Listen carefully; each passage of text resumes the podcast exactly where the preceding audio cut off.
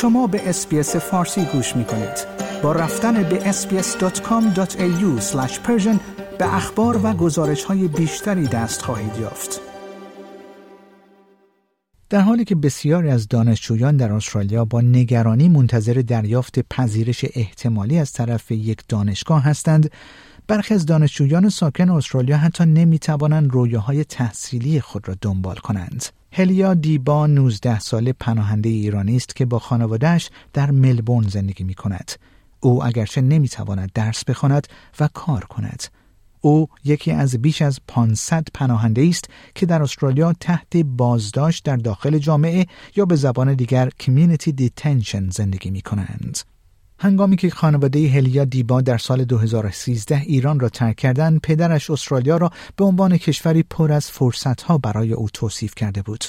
او گفت: من خیلی کوچک بودم اما یادم میآید که پدرم در آن زمان به من گفت که این کشور فرصتهای بزرگتری برای من ایجاد خواهد کرد.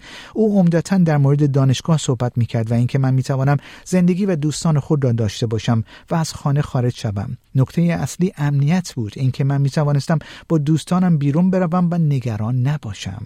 I was very little, but I remember my dad telling me that it would be like a bigger opportunity for me to like he he was mainly talking about university and me being able to like have my own life, have my own friends, move out, and the main part was the safety, so I could just go out with my friends and not have to worry.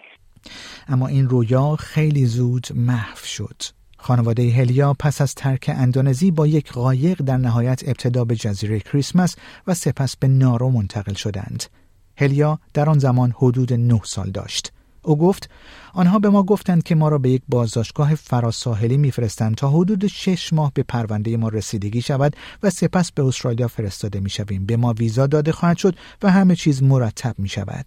They told us that we'll be sent to an offshore detention center just to be there to get processed for about six months and then we'll be transferred to Australia and you know be granted a visa and like you know everything will be like sorted.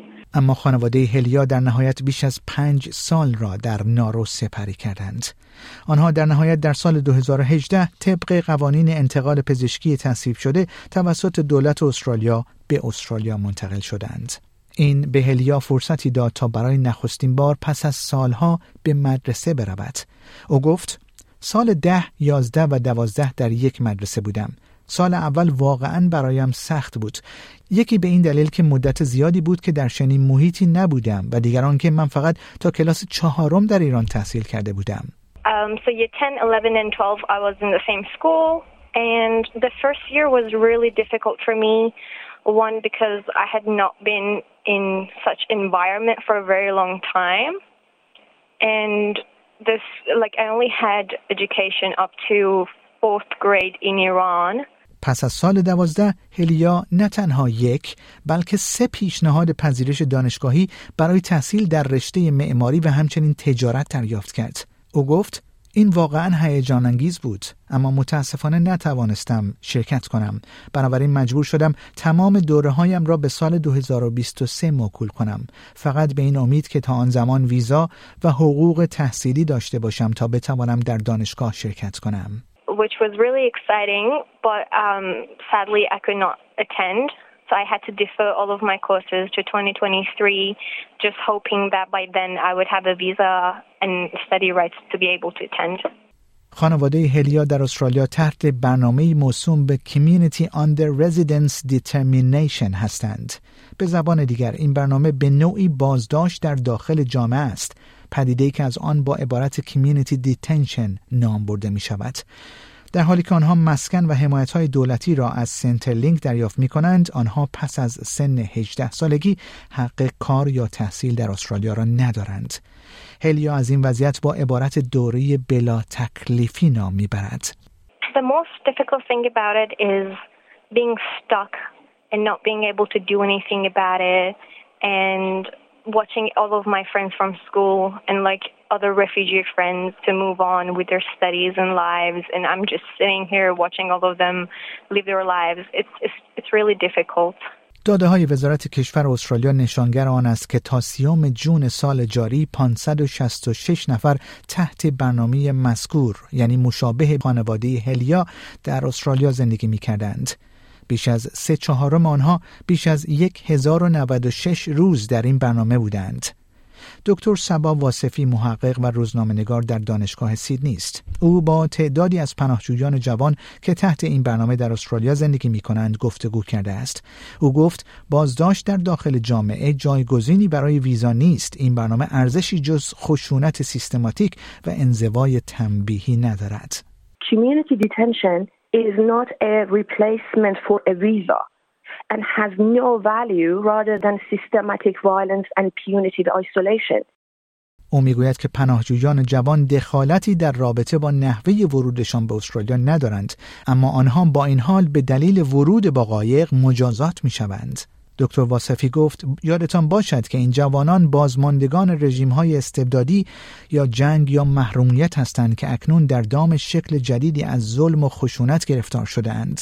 Remember, these youth are survivor of authoritarian regime or war or deprivation who are trapped now with new form of oppression and violence. خانم دکتر واسفی می‌گوید که دولت فدرال باید برنامه بازداشت در داخل جامعه یا همان community detention برای نوجوانان را لغو کند. او می‌گوید دولت برای اقدام در مورد مسائل پناهندگان بسیار کند عمل می کند. When they are going to take any action about humanity, I think both governments um, they are very lazy in relation to address humanity issues in a global scale or in the national scale. در همین راستا سخنگوی وزارت کشور استرالیا نیز در بیانیه ای گفت این وزارتخانه به همکاری با دولت در مورد طیف گسترده ای از اقدامات با هدف رفع موانع حل وضعیت و خطرات مرتبط با بازداشت طولانی مدت ادامه خواهد داد. سخنگوی وزارت کشور استرالیا گفت که به افرادی که در بازداشتگاه های داخل اجتماع هستند خدمات بهداشتی، اسکان، حمایت از طریق ارائه مددکاران اجتماعی و کمک هزینه زندگی ارائه می شود اما آنها باید شرایطی را رعایت کنند. از جمله افرادی که بالای 18 سال دارند نباید کار یا تحصیل کنند.